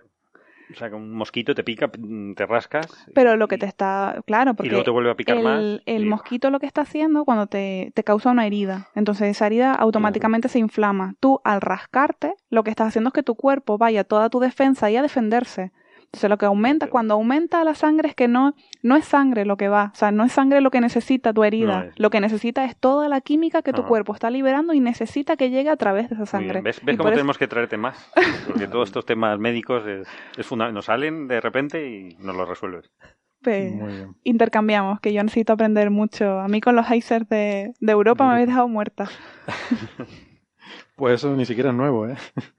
Por Sí, eso, pero- por eso. Y además podemos decir mentiras, es que esas cosas no las podemos ir a tocar. No. Ahora lo que decíamos, ahora empiezan a enviar sondas, pero es verdad. sí. O sea, estas cosas de la medicina las tenemos todas mucho más al tacto, ¿no? O sea, Sí. Además directamente Bueno, las yo, podemos yo sufrir, sigo sin digamos. creerme mucho lo que acaba de contar. Como dicen, dicen, no Sí. sé qué cosa en una galaxia y tal, eh, no sé cuántos años luz y tal, pues que estás te lo puedes inventar al final. Ya, Bueno, a mí todo Es esto me, me parece como tan ciencia ficción, tan supuesto de todo. Sí, pero una- al final vas y, es- y existe así, Claro. más o Eso- menos. Pero ¿quién ha Eso es ido? lo curioso, ¿no? A mí, a mí siempre me parece eso. Tampoco lo que veis, ah, las- bueno, lo que yo Bueno, veo en ¿quién la ha ido- prensa. ¿Quién ha ido dentro de un vaso sanguíneo y ha Sí, visto los, pero los sí glóbulos va. rojos ahí pasando? Ahí sí puedes ir No más lo o con- menos. Lo ves con un microscopio. Pero más o menos. Pero claro, cuando lo que a mí me llega a la prensa, eh, a mí, Sí. ciudadano medio, que puedo leer un artículo y creerme más o menos las cosas que dicen. Y yo realmente lo que veo son esos circulitos con colores azules y naranjas así muy llamativos y te dicen, océano de agua. Y yo, ¿qué dices?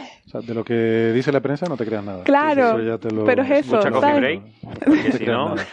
Pero es eso, yo, es yo- difícil, como ¿eh? yo en medicina, porque cada Claro. tres meses han curado el cáncer. pues, Claro, pues qué y- bien, otra vez, ¿no? Sí, Es buenísimo, lo Sí, de las sí. vacunas. Ay, me el cáncer encanta. y las vacunas y no Sí, sé sí, qué. sí. ¿no? Sí, sí, Pero cada tres meses. son o sea. espectaculares. Bueno, y lo de las dietas, no te digo nada. ¿Por qué no hablamos de dieta? Venga. Por favor. Además, creo que mm, eh, tenemos noticias esta semana que me parece que aquí en esta mesa hay gente que es muy aficionada al queso, ¿verdad? No, Y que, Casi no. que han Casi visto no- noticias muy interesantes, ¿no? Solo cosas fermentadas. cosas fermentadas, son muy interesantes. No, es que yo leí que había un estudio, bueno, de- siempre te vienen que hay estudios que te están cambiando los hábitos de alimenticios continuamente. Antes era, Mm. era malo el pescado azul, ahora es maravilloso. Eh, la carne de cerdo era malísima, ahora es mag- magnífica. La aspirina era mala. Ahora La es pirina buena. mala ahora cura todo. ¿Qué está pasando aquí, sabes? Y veo lo del queso, lo del queso siempre clásicamente dice, bueno, si, si, si quieres adelgazar un poco, no tomes queso porque tiene mucho, mucho contenido calórico. Y, en fin, mucha lo- grasa. Mucha Eso grasa. tiene mucha grasa, lo que se Sí. decía. Sí, sí, sí. Y, y entonces lo primero que te quitan de las dietas. Y ahora resulta que un estudio de la Universidad de Copenhague, eh, que ahora nos, Itaísa nos comenta, sobre 164 personas, que para un astrofísicos es muchos, son muchos eh, individuos. para nosotros, como astrónomos, 164 puntos, vamos. Claro. Unas correlaciones estupendas. Claro, pero es, Y les es estaban dando durante complicado. 12 semanas, eh, claro, tres tipos de, de De dieta, dieta, ¿no? sí. Con queso, con, con grasa, ¿no? Sí, que son queso enteros. graso o curado, supongo que habrán sido. Son, queso son baja en quesos grasa. daneses, entonces, bueno, no, Bueno. no tiene la calidad de nuestra, de, de España, Canarias o, o- o otros sitios. Pero, eh, y luego queso light, de este con de grasa. Y luego, que me hizo mucha gracia, un- una muestra de referencia que les daban pan con mermelada.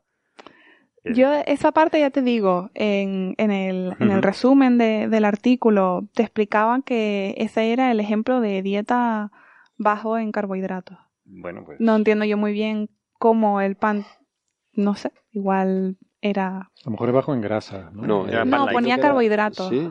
Sí. Pues yo entendí también que era como que la muestra de control baja en grasa, pero cargada mucho en azúcares. Es que claro, es que ¿no? este, este estudio, yo estuve buscando, me pasa que claro, acaba de salir ahora y no había manera de conseguirlo por ningún lado, lo estuve buscando porque con los estudios de nutrición, a- a mí, bueno, son como mi fijación ahí porque es muy difícil encontrar un estudio serio Sí. o riguroso que te pueda decir algo realmente que tú puedas eh, inferenciar a la población y que sea traslacional porque eh, evidentemente estas personas no han tenido una dieta 100% de queso, sino No. han comido muchísimas cosas. Sin embargo, tenía- la conclusión claro. es que el queso es bueno.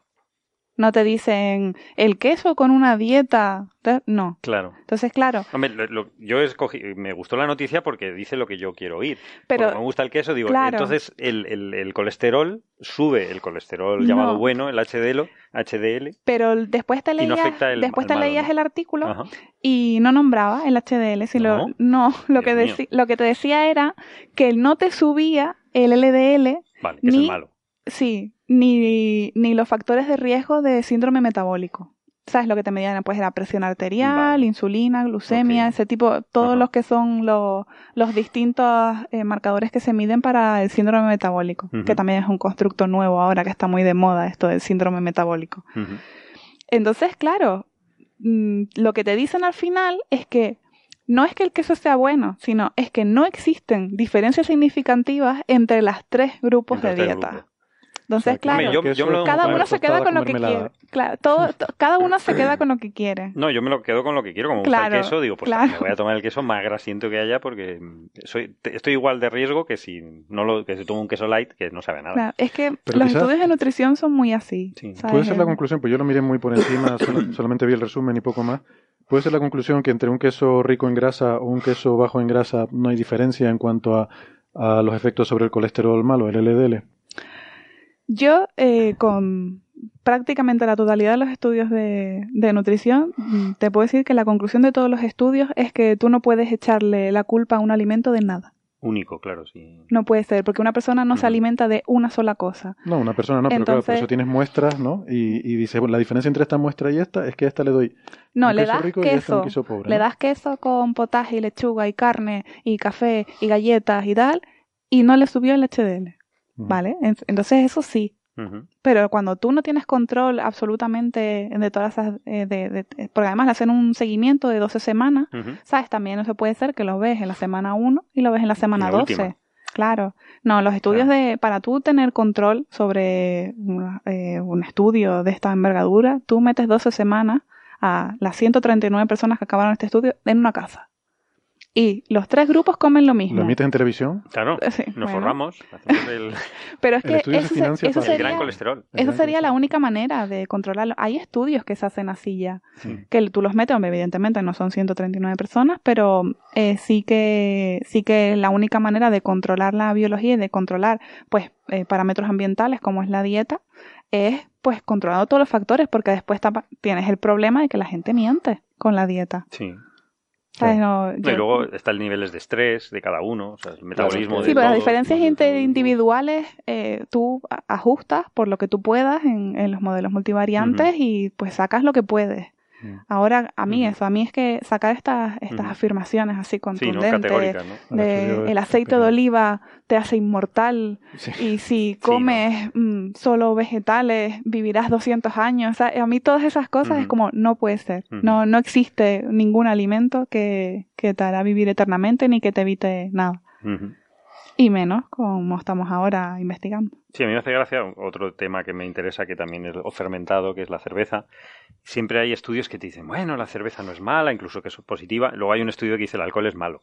Y digo, hombre, es que es lógico. O sea, en cualquier cantidad es malo no pasa nada, no, no, no cunda el pánico, pero eh, es mejor no tomarlo. Hombre, eh, el alcohol lo que pasa es que es eso, hay estudios muy serios que lo que te dicen es que bajas cantidades de alcohol eh, sirven pues la distribución, la famosa distribución J, que durante los primeros 30 gramos diarios te protegen cardiovascularmente y después está los estudios que dicen que desde el minuto uno, desde el primer gramo de alcohol, provoca cáncer. Claro, y eso es diferente. Claro, entonces... Claro, lo que pasa es que eso, sí, hace poco de hecho hubo uno, ¿no? Que decía que producía cáncer, ¿no? de beber alcohol, pero efectivamente nacer produce cáncer, te, predispone a tener cáncer. Claro. Bueno, pero eso no quiere decir que vayan, es decir, que tampoco hay que decir, venga, vamos a beber alcohol como locos. No, no, no, no, pero que, me refiero, si tomas mucho alcohol, pero que, pero que sí que, por ejemplo, en Twitter había reacciones más o menos... Eh, ¿Serias? Eh, no, me ah, refiero un poco excesivas. Creía que había alguien serio en Twitter. No, en Twitter reacciones excesivas sobre... Con, es una noticia ¿no? De que claro, gran moderador, por eso.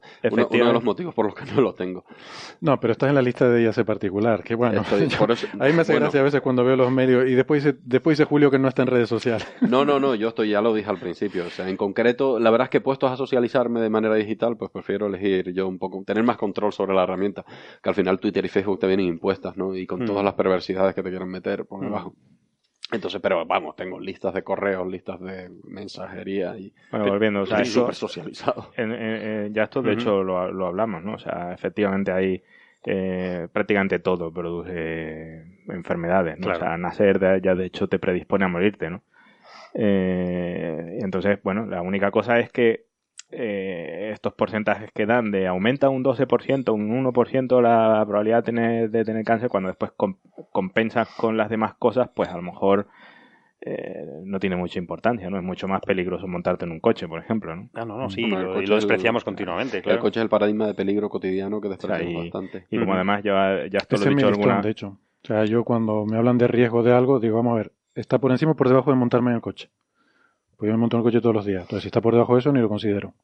Sí, de hecho, ya lo, lo, hablamos en su momento, ¿no? O sea, el ser humano es bastante malo calibrando riesgos, ¿no? Y, o sea, hay que pensarlo mucho, ¿no? Cuando ves los números mm, te sorprende, ¿no? Y la gente no coge un avión porque se puede caer, pero en cambio no tiene la menor duda de montarse en un coche, ¿no? Y cuando miras los números, pues bueno, la probabilidad de morirte en un coche es mucho mayor que en un avión, ¿no? Sí, una vez lo hablamos, es la diferencia, ¿no? Entre el peligro y el riesgo, no sé cómo, bueno, digamos en la percepción del peligro y el peligro en sí mismo, ¿no? O sea, o el riesgo y la percepción del riesgo, que es, totalmente, no tienen por qué correlar en absoluto, efectivamente, hay cosas muy peligrosas y, y, que la utilidad, muy poca... La utilidad, ¿no? Que también entra por en medio, ¿no? O sea, uno se monta en un coche porque es útil y uno compensa, digamos, la, la probabilidad tiene que estar compensada con esa, o sea, está pesada por la utilidad, ¿no? Aunque sea muy peligroso montarse en un coche eh, probabilísticamente, ¿no? Que puedas tener accidentes, pues te produce mucha utilidad, ¿no? Y luego, y luego hay fenómenos de historia colectiva, o sea, yo siempre tengo una, una cosa que es una manía mía, pero siempre digo que la seguridad en los aeropuertos, por ejemplo, es claramente exagerada. o sea, yo preferiría que no hubiera absolutamente ninguna seguridad porque,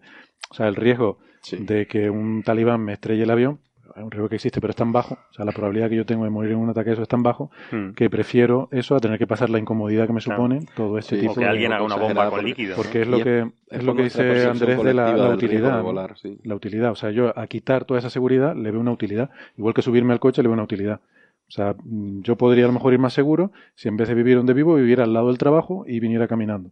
Sí, estaría más seguro, hmm. pero mm, eh, encuentro un disfrute de otras cosas en vivir en otro sitio y venir con el coche, aunque eso me suponga un riesgo, ¿no? Hmm.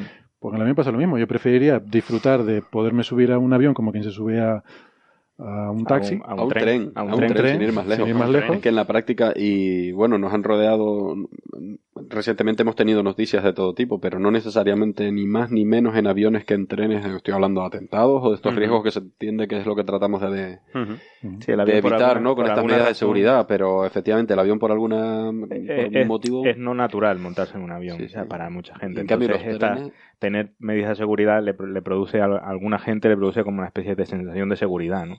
Que en un tren a todo el mundo, bueno, y el metro, es- para el metro necesitas una tarjetita que metes en, Claro, un, y- en un agujero y entras, ¿no? Y no hay Y en nadie más trenes- te controla En nada, los ¿no? trenes en muchísimas ciudades y en muchísimos países directamente accedes al andén y te subes en el Mm, tren. Es sí. que nadie te controla. Y luego igual, viene, dentro- igual viene un controlador Claro. después a, a pedirte el ticket, ¿no? Pero realmente es la antítesis al avión. Déjame- el ticket y las bombas. Pero tú ya yo- estás dentro, ¿no? Y, y Claro. pasa allí, el mismo que te ofrece el café te pide el ticket. Bueno, pues, simplemente ve que has pagado el ticket. Es básicamente lo que mira, eh, por lo tanto es la anti- y en cambio no hay más Yo no, sé cómo hemos pasado de, los queso a aviones y trenes. pero- Bueno, por. Utilidad, la utilidad. Bueno, a, mí a mí comer queso me produce mucha utilidad. Sí, sí, es muy Tengo útil. una pregunta a la inversa, que vuelvo al tema. No está claro que hayan alimentos que nos permitan vivir 200 años. Eso es lo que hemos, co- eso parece totalmente lógico, porque de hecho la gente aparentemente no vive 200 años o nos está engañando. Pero sí hay la pregunta inversa. ¿Hay estudios que puedan ya clasificar alimentos claramente malos en determinadas cantidades? ¿O tampoco está muy claro hasta qué punto un alimento puede ser malo? Hombre, eso sí, hay cosas muy... Pero eh, podemos eh, posponer esa pregunta dos minutos porque vamos a hablar ahora de cosas de esas que son, Mm, malos para, que son malas para la salud. me- veo por dónde va. Pero sí, vamos a hablar justamente de ese tema, ¿no? Sí, sí. Eh, de todas formas, antes de entrar en eso, eh, quizás, Carlos, a lo mejor podíamos hablar de un, de un tema que es un poco farragoso, que tiene que ver con ética o con falta de ética científica, eh, y lo, me gustaría sacarlo como ejercicio también de, de transparencia, de autocrítica al sistema científico, y ver que no todo es perfecto y todo es maravilloso, que también hay sus problemas y sus corruptelas y sus cosas como en todas partes, ¿no? Y que tiene que ver un poco con lo que estamos hablando de, de la salud alimenticia Sí, ¿no?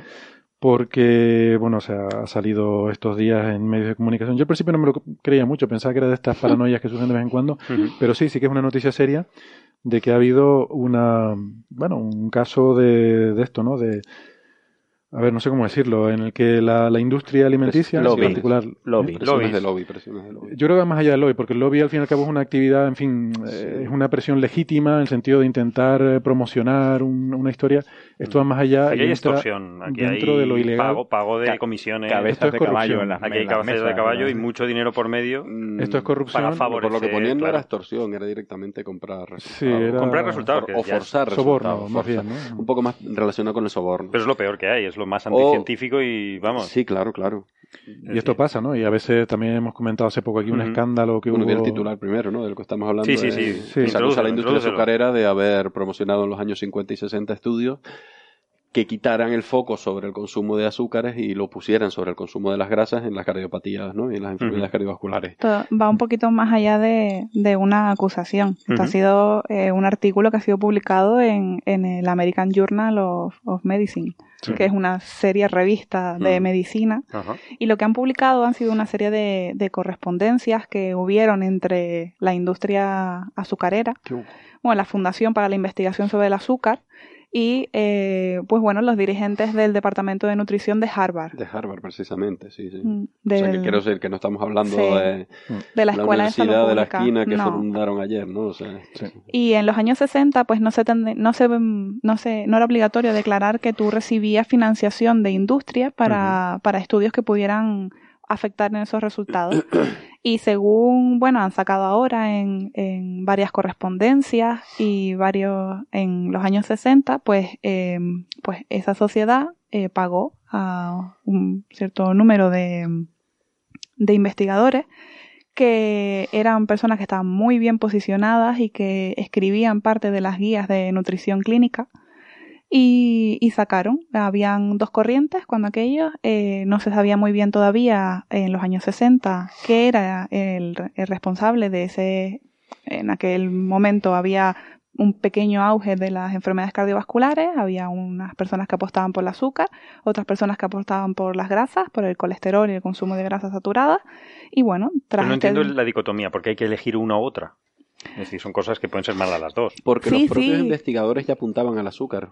Este hombre, Claro. el de la, el de la Universidad el- de Harvard, era, había sido autor de varios autores que apuntaban al azúcar como un tra- el trazador, en, que, en, en un análisis de sangre, por ejemplo, uno de los trazadores más fáciles para, para detectar riesgo cardiovascular. O sea, que él mismo. Mm. Entonces, ya de alguna manera las investigaciones habían marcado Sí. una tendencia. sí. Eh, cuando lo que tratas de, medicina, Hexted, creo que era este sí, como que te casas. Cuando tú eliges así una línea, como que vas a por ella, así. Y ya le digo, la, la nutrición es complicada, porque es que no existe, no, no te alimentas de un, solo grupo de alimentos. Pero bueno, siempre intentamos buscar culpables. Culpables Claro. en una máquina compleja como es el ser humano, en el que a cada uno nos afecta de manera diferente y, y actuamos de manera diferente. Y sobre todo que el azúcar da mucho placer. Es decir, eh, no sé por qué estamos. eh, Leí- Si tomas azúcar te crea adicción, además. El año pasado yo leí un, un metaanálisis un señor metaanálisis en el que recogían pues todos los, los estudios que habían a este respecto y la conclusión del metaanálisis era que el azúcar no causaba adicción. No. No, pero el, el estudio estaba financiado Por, la socie- azucarera internacional. por la Sociedad de Empresarios de, de Comida Americana, Bueno. en el que estaba McDonald's y estaba Coca-Cola. Pues, y- díselo a mi hijo, o sea, que cuando le das algo azuca- azucarado, eh, no te lo quitas de encima. No, No, pero es, es lo que dice Carlos. El azúcar nos causa placer y yo creo que tiene que ver con un mecanismo evolutivo simplemente porque es necesario. Y antes no había, Y no había. azúcar O sea, en el natural. mundo era natural, Un poquito azúcar de una miel cosa y muy te volvías loco, ¿no? Es que igual que la grasa, ¿no? La- El sabor proteico. Antes había muy poca proteína. No, ahí, ¿no? ahí yo no estoy de acuerdo. La práctica mayoría de frutas tiene azúcar. ¿no? Claro, Sí. las frutas, pues que la fruta no es muy abundante La en el fruta medio salvaje. antiguamente no había mucha. Bueno, Eran o sea, El en cosas muy la- pequeñas. sí, pero O sea, no de la imagen del las jardín. manzanas que tenemos ahora, eso es, eso es un fruto de, Yo de creo que no tiene que ver tanto con la abundancia o la disponibilidad, sino con la- el factor energético de energía inmediata que da el Rápida, azúcar. ¿no? Ese es el placer que te da. El, el azúcar te permite echarte a correr sobre la marcha. Sí. Ajá. Y ya, ¿no? Y ese supongo que vamos por ahí, porque yo creo que sí que el ser humano, por ejemplo, la miel es un alimento muy antiguo, ¿no? Y O sea, el- el ser humano Además es un está- alimento que se puede conservar, que conserva a otros. y- Ujú. O sea, que sí hemos estado en contacto con los azúcares. Sí, el ser humano evoluciona en, en escalas de. O sea, la especie humana Sí, puede tener un par de millones de años. O sea, nuestro cuerpo está diseñado básicamente no para el mundo de ahora, para el No. mundo de hace un millón de años, eh, donde el azúcar, en fin, era, era necesario por eso, porque necesitas energía. O sea, digamos que nos moríamos de hambre, no como ahora que nos morimos por exceso de. por opulencia, ¿no? Nos morimos de hambre. Entonces, el azúcar es un alimento rápido, energía rápida. Y bueno, y eso, y, y yo, bueno, según, no sé, según donde vivas, probablemente sea incluso escaso, ¿eh? porque es cierto, está en la fruta, pero mm, no tienes árboles en fruta en todas partes. Pero es frutas, bayas, raíces, realmente Sí, Pero muy- y en la comida procesada está en todos los sitios. Claro. hasta, Sí, pero hasta en claro, el pan, ¿no? sí. Bueno, el pan de molde Pero tiene son azúcar. glucosas, ¿no? Son ya azúcares. Pero es de más- diferente. Ujú. Son Es azúcares diferente. Claro, es que ya con la agricultura cambiamos el entorno y cultivamos lo que queremos comer. Entonces, claro, cultivamos mucho azúcar. Y tuvimos pero éxito, no esa es- señal de igual, ese placer realmente de la al final del azúcar, probablemente efectivamente. O sea, ¿no? a todos los animales, a todos los animales les causa placer comer azúcar. Incluso a los perros que les Sí, sientan un tiro, eh, tú les das cualquier cosa dulce y se tiran a por ella, ¿no? Em, De todas maneras, el, la, a mí lo que me parece escandaloso de, de esta sí, noticia volviendo. Sí, Volviendo a- ya, ya no es. Gracias, ya sí, no sí. es mm, la grasa, el azúcar, porque bueno, eso al fin y al cabo con los estudios de cohortes y ahora, a ver, nos morimos muy jóvenes de, de riesgo con problemas cardiovasculares, entonces hay muchísimos estudios en todo el mundo mirando hacia ahí y, y han salido historias nuevas y el azúcar volvió otra vez a tener su protagonismo y eso, a mí lo que me parece escandaloso era lo que hablábamos antes de, de por qué eh, cuando hay personas que, que tienen su bagaje científico y dicen algo, la gente les cree a pie juntilla. Pues hemos tardado toda la comunidad científica con miles de cohortes por todo el mundo, 50 años, en decir, oye, ¿y este tío de Harvard cómo dijo esto? Y Hay una nadie frase nunca lo famosa, ¿no? cuestionó. Hay una frase famosa, ¿no? De que para hay cambios de paradigma que solo ocurren cuando se muere un investigador, ¿no? O sea, que son... Yo, yo eso fue lo primero que pregunté esta noticia cuando la, la comentamos en, en el café, en el hospital. eh, lo primero que dije fue, ¿pero se ha muerto? Y lo primero que me dijeron, no, ellos habían ido a la Universidad de California. Digo, No, no, están pero muertos, por- están muertos. están muertos. Están muertos. Lo busqué porque Ah, dije, Sí, sí, sí. pero qué, qué raro Los que han publicado ahora. ahora. son de California, está, obviamente están vivos, acaban Sí. de publicar, pero el Sí. protagonista. Para publicar hay que estar vivo. Pero, muertos, eh, o sea, fallecidos todos. Todo. Mm. El que pagó, el que recibió el dinero y el que lo publicó. Sí. O sea, han tenido que fallecer todos para que esto haya salido porque han sido personas que tenían un prestigio muy grande. Eran personas que escribían las guías de Ujú. nutrición. No, esta escala, mm, digamos, en una escala muy grande, ¿no? Pero incluso en campos mucho más pequeños siempre hay eh, el, digamos, el famoso, el Pope famoso, ¿no? Que ha dicho una cosa y aunque tú intentes mm, rebatirla, claro, va a caer todo el mundo contra ti porque no sé quién dice que es así, ¿no? Y hasta que no desaparezca esa persona, pues a lo mejor no va, no puede haber. Entonces, que- de- y de hecho, de, la otra forma ocurre, o sea, que una vez desaparece, ocurre de forma natural prácticamente, ¿no? O sea, todo el mundo absorbe la, digamos, la conclusión nueva porque es que a lo mejor es muy obvio, ¿no? O sea, hay muchas pruebas ya que se acumulan para ir en contra del otro. De todas formas, aquí, o sea, ahora se, se ha destapado el escándalo de esta, de esta corruptela. Pero a ver, que el azúcar es mala, ya es sabido hace un montón de tiempo, ¿no? Sí, pero- pero de estaba- ahí la explosión de refrescos sin azúcar y cosas light. O sea, lo- y tal, ahora que lo interesante es que el, hace el 20 donut, lo malo del donut es la- la- el recubrimiento de fuera, ¿no? Si se lo quitas es No lo de bueno. dentro, no la, no la grasita, claro. la manteca de cerdo, que es buenísima. Seguro, la grasa es buenísima. Me vino a la mente un caso, este caso, bueno, seguramente lo oyeron nombrar, porque este caso, de hecho, lo acabo de buscar, o sea, la noticia es de 2013, eh, de dos economistas, precisamente de Harvard, vaya con Harvard, y dos economistas, muy dos profesores de economía de la universidad, realmente reputados, Es ¿no? que Los decir Harvard ya- y Carmen, y ¿no? Carmen Sí. Reinhardt, Carmen Reinhardt, sí. y eran uno, eran los teóricos de las políticas de austeridad, ¿no? Aplicadas al, liberalismo, y habían demostrado en sus modelos matemáticos aplicados a la economía de que era lo que funcionaba, y habían cometido un error, y habían cometido un error una hojita de Excel. Y hubo un estudiante de doctorado pues, que lo descubrió. Y que lo descubrió y no le costó no creerse a sí mismo de, y volverlo a revisar y volverlo Claro. a revisar, pero realmente tenían un error y las conclusiones eh, no, no eran ciertas. O sea, la austeridad, no- como yo creo que venimos viendo Como desde hace unos años en. Europa, pues no te lleva a, a cosas muy buenas. Qué gran daño ha hecho Excel, ¿no? Pero el otro día también leí Sí, que, sí, que pero hay fue un caso muy comentado. en, Es verdad. en- en investiga- investigaciones de genética, al parecer que se usan también en Excel para hacer los cálculos, prácticamente no se puede reproducir muchas cosas porque Excel cambiaba no sé qué, el auto- la autocorrección de Excel cambiaba no sé qué mm, nombre de un gen por otro y entonces todas esas hojas de cálculo no sirven para nada. mal, ¿no? Que además en Excel yo no lo controlo mucho porque, bueno, en nuestro campo se tiende a usar, se usa menos. Se mí menos. programas inteligentes no prefiero Pero usar. claro, por ejemplo, cuando tú pones una, usas una función de correlación ahí en Excel, o sea, normalmente, a ver, cuando yo también usas una función de correlación en cualquier lenguaje de alto nivel, tú le pones ahí la función y, Y no sabes lo que hace Y no sabes muy bien lo que hace, tampoco te interesa, te fías. Pero sí está disponible. Incluso llega un momento que si el resultado no te convence, pues pruebas otra. Sí, Hay distintos algoritmos, puedes acceder al algoritmo que está debajo. Y yo no sé muy bien, en el caso de Excel, igual allí los señores de Microsoft un No día es- deciden cambiar el algoritmo y te puede afectar ligeramente al resultado. Eso no se pueden ver. O claro. no tan ligeramente. Y esas cosas son muy opacas, ¿no? Entonces sí, que hay un... Sí, sí, Bueno, el open cuestión- source. De todas formas, sí, sí, esto puede ser un argumento. exacto, Yo quería, muy- antes, muy no sé si vas a terminar, pero que sí quería, creo que aquí sale una derivada, que igual es un melón para no, al menos dejar abierto, ¿no? Y es, aquí hay una cuestión de financiación pública o privada. Eh, los estudios de nutrición, precisamente, yo creo que los médicos se prestan mucho a financiaciones privadas y las financiaciones privadas, porque son privadas, pues tienen un interés, lo cual no significa que no sean deseables.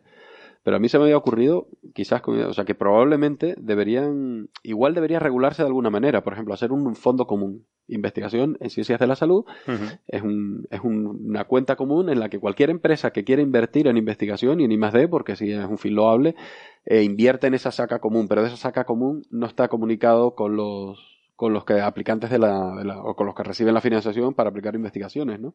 Porque es verdad que, que estamos todo el rato protegiéndonos contra estos sesgos y las revistas, porque tan prestigiosa es la que publicó este estudio como las que publicaron en su día los resultados originales, Mira, se justamente. han protegido contra esto, pero ahora tienes que declarar cualquier Sí. conflicto de intereses, Sí, etcétera. sí. Pero Ahora- no deja de ser poner un parche a un efecto que presupones que, que evidentemente puede estar. Y justamente hay un, hay un editorial en la revista de la Asociación Estadounidense de Medicina de Marion Nessel que justamente dice eso, habla de que la influencia de- de- del sector privado en, en este tipo de, de cuestiones, eh, entre comillas, estoy leyendo, socava la confianza del público en los científicos, contribuye a la confusión sobre qué se debe Claro. comer y puede eh, orientar las guías alimentarias en una dirección que no vaya en el interés de la salud pública. ¿no? Eh, entonces, bueno, todo esto debe servir como advertencia, ¿no? que yo creo que ya existen, yo Y además que se, existen de sobra. se extiende un cierto desprestigio Y- de la ciencia en su totalidad, ¿no? Sí. Porque lo que decía Carlos, dice antes era bueno aquello, ahora es bueno Sí. aquello, la gente cambia estos estudios, entonces ¿por qué nos vamos a fiar de los de ahora? No, ahora lo hacemos con más garantía. Eh, bueno, El pero lo ha vuelto a financiar alguien, El ¿no? aguacate cambia todos los años. El Sí, aguacate, ¿no? efectivamente, un gran, un gran hacedor de titulares. Entonces yo por eso Y me gustaría entonces, sí, sí. co- eh, concluir con una nota de que esto no significa que no haya que confiar en, en el método eh, con el que avanzamos. Porque sí que es verdad que avanzamos, o sea, en todos Claro, los campos claro. vamos Sí, sí, avanzando, vamos haciendo avances. Eh, pues evidentemente hay sus problemas, como cuando hablamos de la corruptela de aquel que trasplantaba laringe, que salpicó incluso al instituto que da los Nobel, Karolinska. Eh, en fin, estas cosas pasan. Pero lo importante es que tampoco porque salga un estudio que diga A, eso significa que inmediatamente el conocimiento científico es A. Bueno, Eso quiere decir que alguien ha hecho un estudio diciendo A. Pero hay toda una base de conocimiento detrás con la que hay que contrastar ese estudio, ¿no? Y muchas veces los estudios, Y vuelvo que a- decía Itaísa, no están y- bien hechos. No... Y vuelvo a, tener mucho rei- cuidado, ¿no? a reiterar, claro, porque los estudios cada uno es de su padre y su madre y pueden Y tener hacer fallos muchos, o claro. pueden estar mal interpretados Sí, la yo creo que eso con respecto es a lo importante, que, ¿no? O sea, que- muchas de estos estudios son tan eh, tan tangenciales los resultados que hay que interpretarlos, ¿no? Entonces, en la interpretación es donde quien te financie puede tener importancia, ¿no? O sea, para si están al 49, 51%, pues si te financia el del 51%, pues tú vas a concluir tus estudios diciendo que eh, tal cosa, ¿no? Positivo y Claro, y- pero no, o sea, no solo eh, con respecto a la financiación, sino con respecto a cualquier cosa. O sea, mm, en astrofísica que no nos financia nadie nada, desgraciadamente, pues a lo mejor tú haces un trabajo y concluyes A y luego lo hace Western y sale B. Ujú.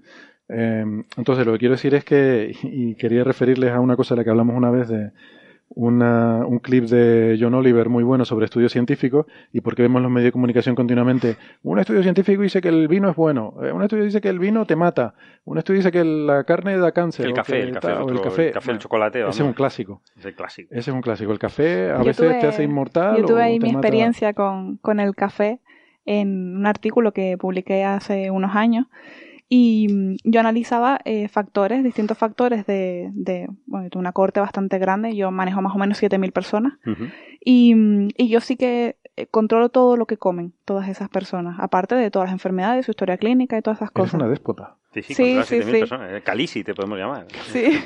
No, no, es, este es un estudio bastante, bastante grande. Yo más o menos tengo 6.000 variables de cada individuo, entonces tengo bastante control sobre la información que manejo.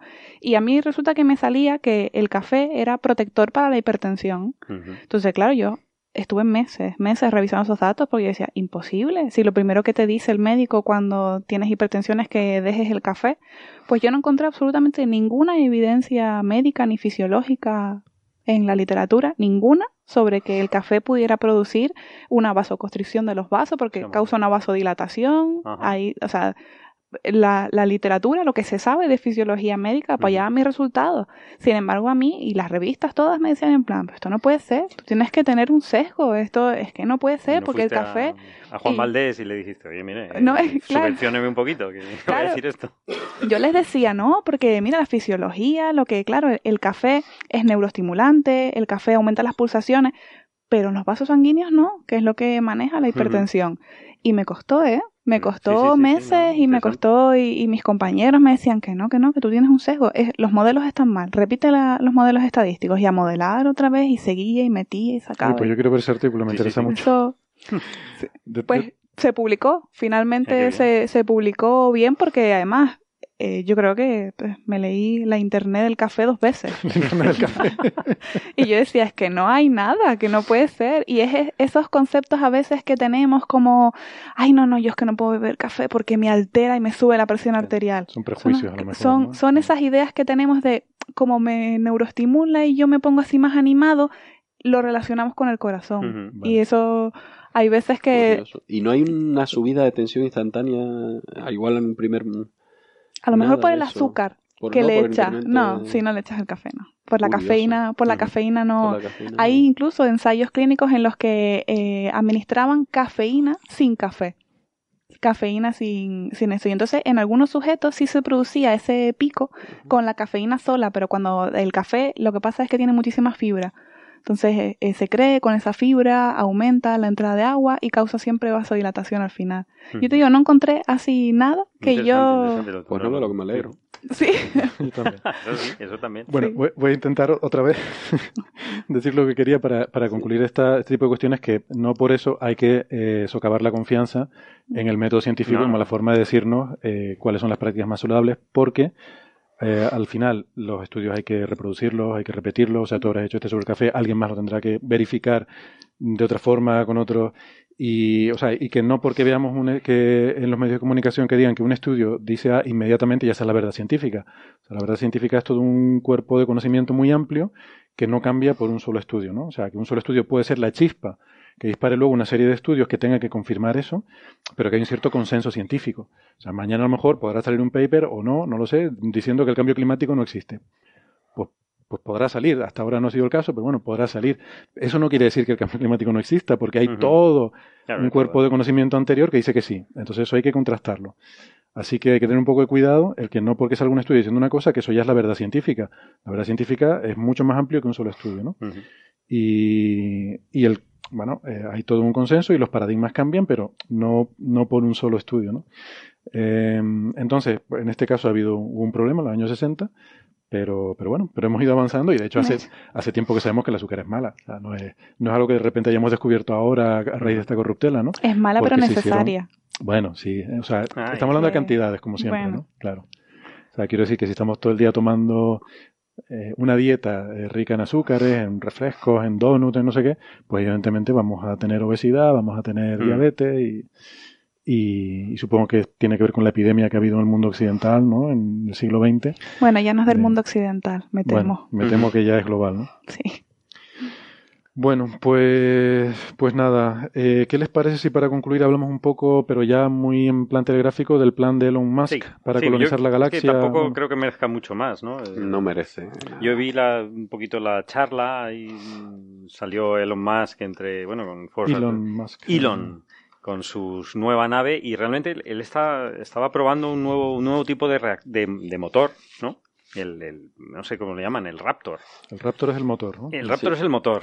A ver, por aclarar, Elon Musk que es el mega millonario, hemos hablado de él otras veces, eh, que tiene la empresa no nos patrocina todavía, pero vamos a intentarlo. No nos patrocina nadie, no lo hemos dicho aquí, el disclosure de intereses, ¿no? Aquí no nos patrocina nadie. nadie del azúcar, por favor. Lo cual no quiere decir que estemos cerrados a la posibilidad, pero bueno. Pues eh, Elon, Elon Musk es de SpaceX, otra de sus compañías que tiene de estaba muy calladito, todo el mundo dice, uy, este va a hacer algo. Estaba con, con lo del coche de Tesla, el, el, pepino este que va, el tren este que va a super velocidad, eh, mil cosas, y el, su, su agencia espacial pues eh, sacó un motor que no tiene nada que ver con el del Falcon 9. El Falcon 9 es el, el, motor, el cohete comercial que tiene, que bueno, que se cayó el otro día, tuvo una pequeña explosión. Una pequeña explosión. Sí, una buena explosión. Una buena Vamos, explosión. Que explotó. Vamos, que explotó en tierra y en segundo. Pero, funciona muy bien, es decir... Eh, funciona muy bien, pero han tenido que retrasar todos los programas espaciales. Y ahora se están dedicando a lanzar nada más que satélites para recuperar dinero y no han podido desarrollar ninguno de estos proyectos. Por eso digo yo que esto es... No, no, está claro. Pues bueno. No, está claro, pero es que ha sacado otro motor que no tienen nada que ver, que es el Raptor, eh, que se basa en metano y oxígeno líquido. ¿no? El, el, Falcon 9 usa un motor que es el Merlin 1D, que, va con queroseno y oxígeno. Y este es completamente diferente, este va con metano.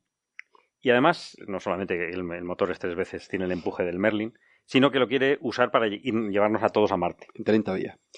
Eh, no. Aproximadamente en la última fase decía, ¿no? Primero en 80 y después en 30 días. ¿En tiempo dices de llegar a Marte? En tiempo, dice. Bueno, Reduciría los tiempos de traslado a Marte. Reduce, sí. La NASA está manejando 200 y pico días, 220 días. Sí. seis meses, ¿no? Sí, sí, un poquito, aproximadamente seis, ocho meses. Él lo deja a la mitad, eh, tranquilamente, entre 80 y 115 días, decía, ¿no? Pero es que mete 42 motores Raptor en un canuto, en un cohete ha presentado un supercohete. ha presentado un cohete. Y quiere hacer flotillas, ir a Marte y consigue 200 personas cada día. retornable, ¿no? sí, además es lo que, lo que ellos hacen, que, que, retorna, ¿no? Que esa es la gracia, que el Falcon 9 puede eh, otra vez aterrizar en, la misma estrategia, pero con un supercohete. ¿no? Es reciclable, pero es más grande, simplemente. y tiene dos fases, ¿no? Es el, el supercohete para sacarlo de, de la atmósfera. Es un cohete de más de 100 metros, ¿eh? O sea, esto es más grande que el Saturno 5 es bastante más grande. Sí, sí, es bastante más grande. Esto es lo que ellos antes llamaban, cuando tenían el concepto, el, no, sí, supongo pues el Big Fucking Rocket, lo llaman el BFR. El, BFR. Ahora lo llaman Sistema de Transporte Interplanetario. Sí, él lo que quiere hacer es una, bueno, que la empresa funcione y que lo contraten para hacer cosas. Esto supongo que es, pues miren lo que puedo hacer, ¿no? Eh, realmente, hombre, si, no se sabe si lo pueden meter 42 motores y que eso sea estable, ¿no? Nadie, no, saben nada. No saben nada. Han hecho un han hecho un De hecho, el, PowerPoint. el cohetazo... No, no, no, hay un diseño, ¿eh? Hay un diseño, Esto- sí. No, pero deja- déjame aclarar una cosa. O sea, un diseño no es un dibujo en un papel. Eh, Bueno, sí, vale. O sea, un diseño a nivel conceptual, o sea, te digo, no- nosotros con el telescopio solar europeo, por ejemplo, nos Ujú. hemos pulido 9 millones de euros de la Unión Europea. Sí, y 10 años de trabajo en hacer un diseño preliminar. ¿vale? claro. o sea, un diseño es una cosa... eh, y Sí, ellos sí. han hecho un diseño, o sea, se han, se han Diseño, pulido un pero- dinero y ahí. tiene un prototipo. tienen tiene- motores. tiene el motor funcionando. tienen no comparable. funcionando. El Raptor está funcionando, No el es motor. es un diseño sobre algo sobre lo que lo tienes claro todo y aún así tendrás que hacer un comisionado cuando se te No, no, cuando sí, el pero, pero faltan muchísimas etcétera. cosas, ¿no? Aquí faltan muchísimas cosas. Claro. Faltan desde los mat todo, o sea, Es un, Todo, es un todo, diseño, es un diseño, pero quiero, decir, diseño, quiero decir que no es un PowerPoint. No. Bueno, bueno, vale. Bueno, a No, ver, o sea, yo, eh, yo es que no, no dudo que este eh, personaje pueda poner este cohete a funcionar en algún momento, ¿eh? O sea, lo, lo Hombre, hicimos solo en no, el- él sí, sí, necesita, necesita por, lo menos, por lo menos de la NASA. Porque Sí, bueno, esto- pero lo hicimos en... Sí, Sí. yo entiendo que es una cuestión de dinero probablemente, ¿no? Pero en el proyecto Apolo lo hicimos sí. en 10 años, eh, pasamos de las cosas dibujadas en una Sí, sí, sí, servilleta sí, sí, sí. a una cosa que llegó a la luna. Un esfuerzo planetario completo. en Un esfuerzo. Sí, el- bueno, la financiación que de la que están hablando es planetaria. O sea, esto, la NASA ya se quedaría corta. La NASA no da para eso. No, yo no digo esto. que ese no sea el futuro, evidentemente por ahí Mm. van las líneas de colonización del sistema solar y etcétera, pero pero me parece que, que hay muchísimos problemas inmediatos. Por ejemplo, ellos mismos tienen la misión Red Dragon, Sí. es a Marte y eh, la tenían programada para 2018. Estos incidentes con el Falcon 9 probablemente la retrasará a retrasado. 2020. Ya tienen financiación de la NASA. De hecho, la NASA está especialmente interesada precisamente en la, la parte de Mm. los...